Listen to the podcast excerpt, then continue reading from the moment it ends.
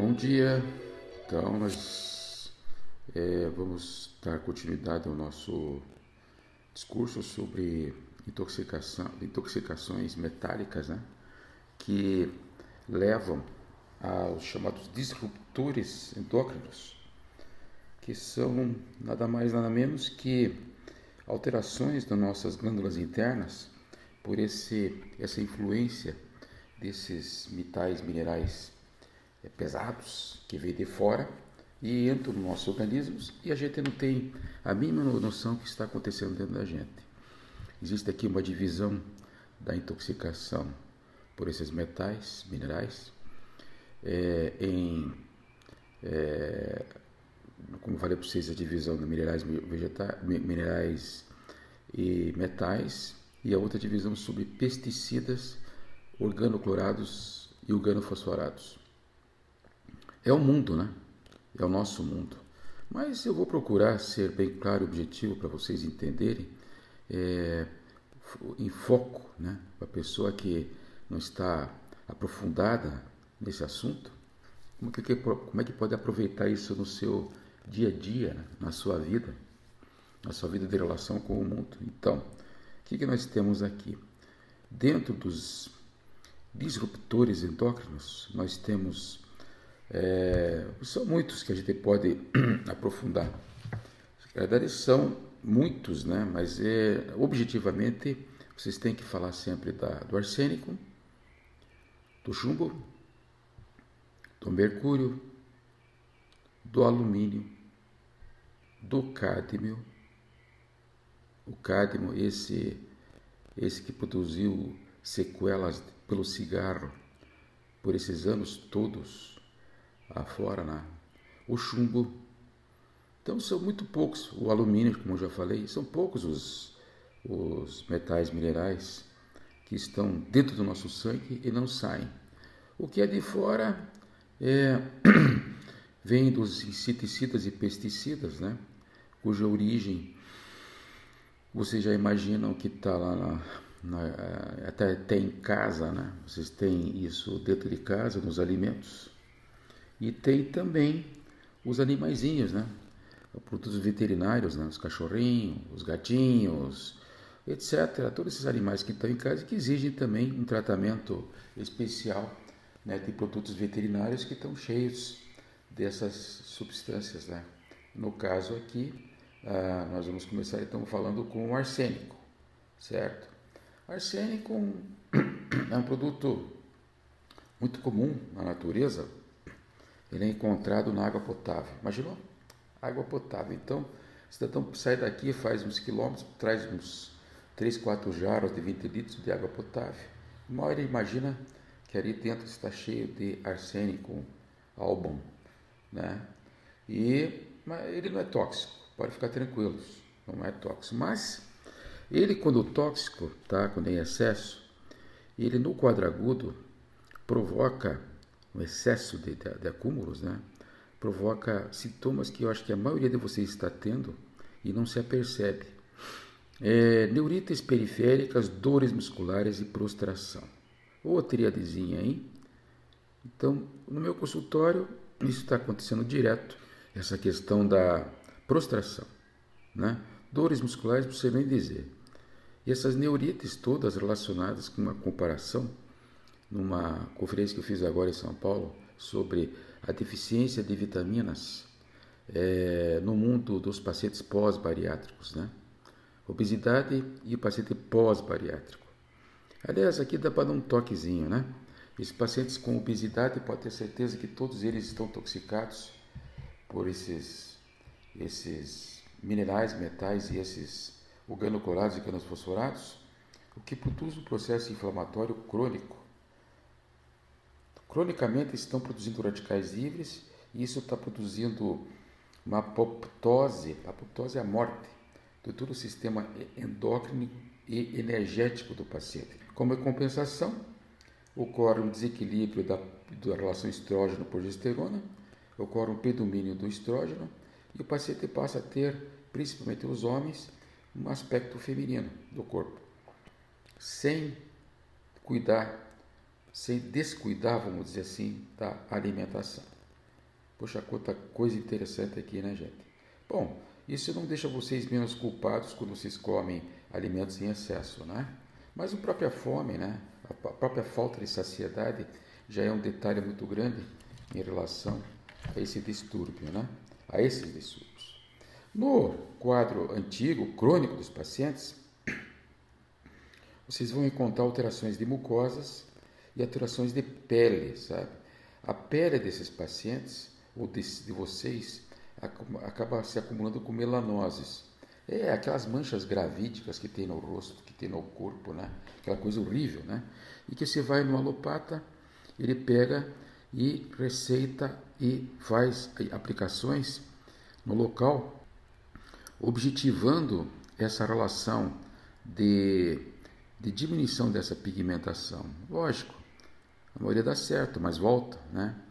Sendo essa etiologia, por isso que é difícil, viu, gente? Vocês têm que entender que medicina é uma coisa muito complicada. Você pega uma simples mancha de pele da pessoa, você pode ir para uma desnutrição de vitamina B1, B12, com todas essas complexões, né? complicações. Você pode ir para uma questão hormonal, né? uma questão endócrina, né? tá? e que ocorre também essas manchas chamadas gravídicas e as manchas do próprio do corpo, né? Isso como eu falei, essa hiperpigmentação. Aí você vai lá para essa medicina aqui, a medicina da, dos metais pesados, tóxica e intoxicação, você acaba caindo nesses minerais e metais que têm que ser quelados. Então, dentro da nutrologia, né, a gente quela. Né? O que é quelar? Limpa. Limpa através de tratamento via oral, de dietas, o tratamento homeopático é, é, é citado, né? e terceiro, os tratamentos antioxidantes, sejam eles endovenosos ou não. É, bom, então não desviando muito o assunto, né? é, existe uma característica desse arsênico, quando ele está em excesso, que chama-se é, linhas brancas verticais nas, nas unhas. Isso foi descoberto quando é, foram fazer o, o, o diagnóstico da exumação lá do Napoleão. Né? Disseram que foi intoxicado cronicamente pelo arsênico até morrer né, na ilha de Alba, certo? E ele foi vítima, então, desse arsênico e o diagnóstico foi feito nessas linhas das mãos, linhas é, é, perpendiculares das, nos dedos, na unha das mãos, né? Então, o arsênico tem essa característica.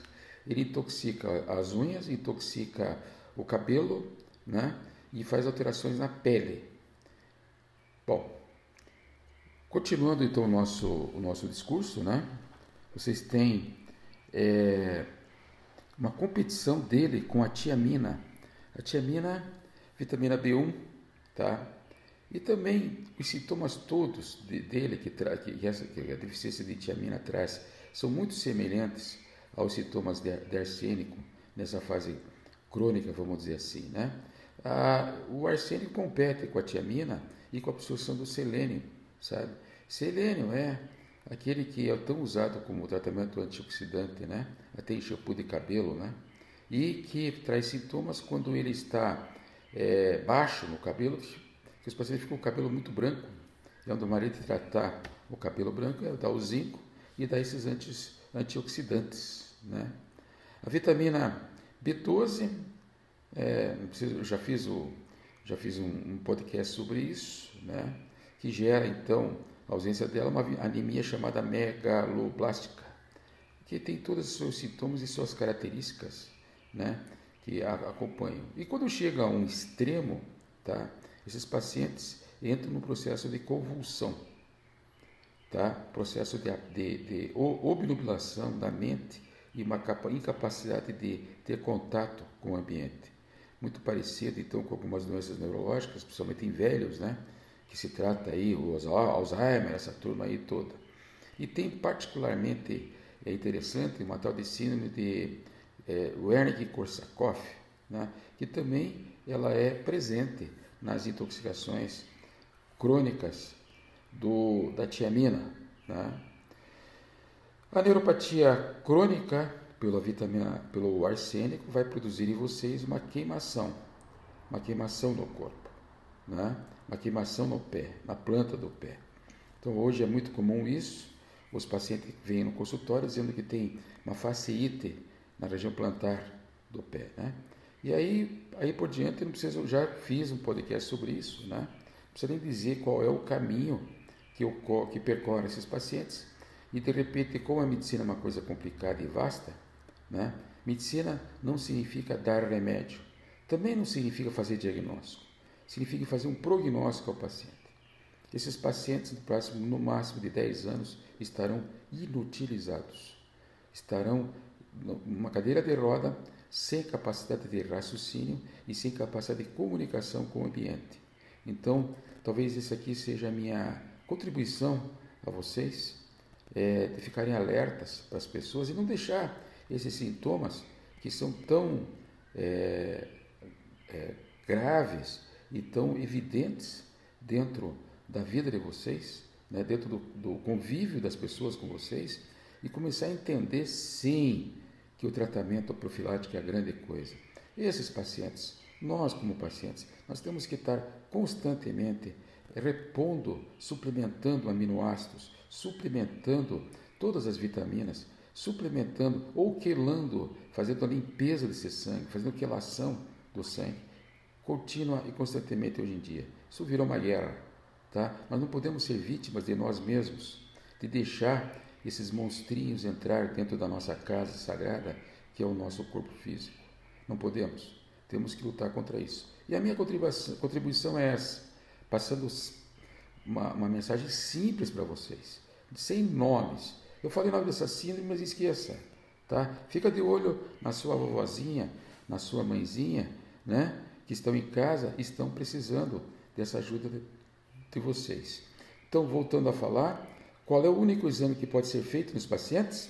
É um exame de 24 horas de detecção de arsênico na urina. Se tiver abaixo de 20 microgramas, é normal. Se tiver acima de 100 microgramas por litro, está tá ocorrendo uma alta intoxicação. Existem outros dois tipos de exame que são feitos em consultório, mas é meio inviável fazer isso. Eu não vou nem citá-los. Pesticidas, então, produtos veterinários, tintas, essa turma que gosta de fazer uma fogueirinha, pega aqueles restos de, de madeira que tinha da, da obra tal, e põe fogo lá, as paredes, as madeiras de construção, as, essas madeiras de casa interna, produz muito arsênico e acaba evaporando, tá? Tem, como já falei, na água potável, nos frutos do mar, mas eles são, não são tóxicos do fruto do mar, mas tem muito arsênico no fruto do mar.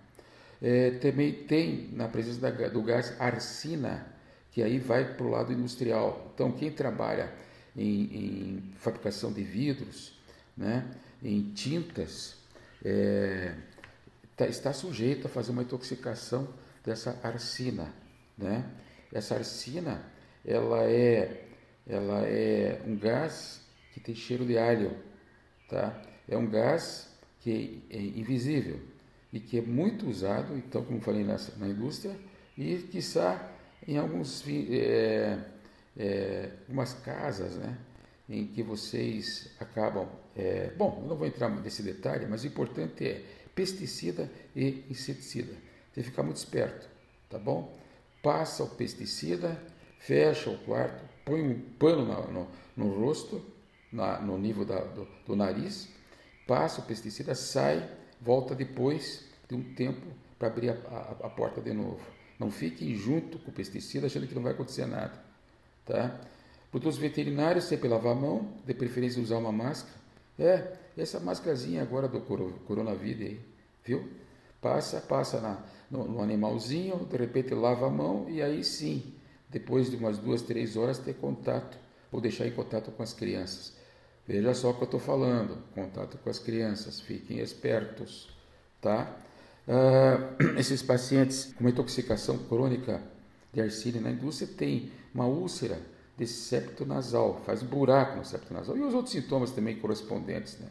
O que não interessa aqui para nós. Como é que você pode na dieta, na dieta combater é, é, esse, esse mineral Ou de repente até esses metais, mas depois eu pretendo num projeto falar de cada um deles para vocês e aprofundar nessa história. Então, cereais integrais têm que ser sempre usados de forma de quilação. A cebola, seja cozida ou seja crua, o alho, o complexo, o alho, a maçã e a laranja, tá? Então vocês que gostam de lidar com a comida em casa, fiquem atentos a isso. Se o pessoal tiver com esses sintomas que eu falei, introduzo, introduzo isso é, urgentemente na alimentação. A laranja, de preferência, aquela parte branca interna da laranja, tá? É, sempre complementar com o iodo, tá? Duas gotinhas de iodo, tá? É, pode ser misturado na sua na sua alimentação, no, no, no no suco, no caso, um suco de laranja ou de, ou de, ou de maçã, né? tem que colocar um pouco de iodo lá para justamente fazer a drenagem desse, desse, desse tal, desse arsênico. Né? Por que o iodo? Porque o nosso amigo arsênico ele é bociogênico, ele produz bócio. Ele faz é, um, os sintomas do, da, da, deficiência, da transformação do T4 em T3 pela deidodinase. Então, ele é um produtor de hipotireoidismo. Você vê como a gente vai indo e da cozinha de vocês, da casa de vocês, acaba chegando no médico, que infelizmente hoje não tem mais tempo dizer a vocês como isso tudo é importante, tá? Então, sim, um dos grandes problemas da, da do hipo, do, do, da intoxicação por arsênico crônica. Crônica é aquela que vem devagarinho, vai entrando, você nem imagina estar tá dentro da sua casa. Né? É exatamente essa questão de fazer com que essa tireoide pare de funcionar. Tá? O outro detalhe são os agentes é, homeopáticos, né, que também são agentes quelantes. Homeopatia, o tratamento homeopático é muito bem, nesse caso, complementar com os outros tratamentos. Enfim, a quelação desses minerais e metais pesados e a introdução de L-cisteína e a metionina, são os aminoácidos importantes para quelar o arsênico. Né? A quelação, já falei muito para vocês, né? eu já deixei muito claro que a quelação, na minha opinião, tem que ser endovenosa, ou a vitamina B12 tem que ser intramuscular, e o resto, vocês daí procuram um colega médico para orientar vocês de repente, essa parte de nutrição, procure uma nutricionista competente. Enfim, eu vou terminar agora esse podcast sobre esses disruptores endócrinos. Até logo, pessoal. Foi um prazer. Até a próxima podcast.